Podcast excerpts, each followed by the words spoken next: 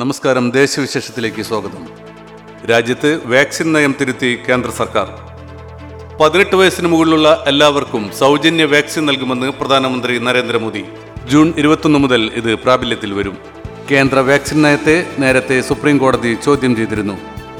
സംസ്ഥാനത്ത് നിലവിലെ lockdown June പതിനാറ് വരെ നീട്ടി. പന്ത്രണ്ട് പതിമൂന്ന് തീയതികളിൽ സമ്പൂർണ ലോക്ക്ഡൌൺ ആയിരിക്കുമെന്ന് കോവിഡ് അവലോകന യോഗത്തിൽ മുഖ്യമന്ത്രി പിണറായി വിജയൻ പറഞ്ഞു. കുട്ടികളുടെ അശ്ലീല ചിത്രങ്ങളും വീഡിയോകളും കാണുന്നവരെ കുടുക്കി പോലീസിന്റെ പി ഹണ്ട്. തൃശൂർ ജില്ലയിലെ വിവിധ പോലീസ് സ്റ്റേഷൻ പരിധിയിൽ നടത്തിയ പരിശോധനയിൽ മൊബൈൽ ഫോണുകൾ ലാപ്ടോപ്പ് ഹാർഡ് ഡിസ്ക് എന്നിവ പിടിച്ചെടുത്തു.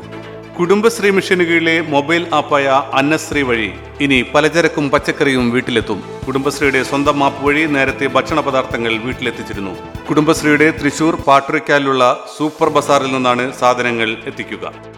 പ്രമുഖ പ്രവാസി വ്യവസായി ഡോക്ടർ ഗൽഫാർ മുഹമ്മദ് അലിയുടെ ജന്മദിനത്തിൽ അദ്ദേഹത്തിന് ആദരവർപ്പിച്ച് ജീവകാരുണ്യ പ്രവർത്തകനായ അബ്ദുൽ അസീസ് തലക്കുളത്തിന്റെ നേതൃത്വത്തിൽ കോവിഡ് മൂലം ബുദ്ധിമുട്ടനുഭവിക്കുന്ന വഴിയാത്രക്കാർക്കും തെരുവിന്റെ മക്കൾക്കും സ്നേഹവിരുന്നൊരുക്കി. അതേസമയം ഗൾഫാർ ഗ്രൂപ്പിന്റെ നൂറ്റി മുപ്പത് വീടുകളുടെ നിർമ്മാണത്തിന് എറണാകുളത്തും തൃശൂരും തുടക്കം കുറിച്ചു.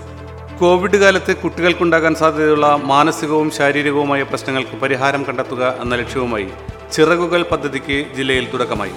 ദേശീയ ആയുഷ് മിഷന്റെയും ഭാരതീയ ചികിത്സാ വകുപ്പിന്റെയും കീഴിലാണ് പദ്ധതി നടപ്പിലാക്കുന്നത്.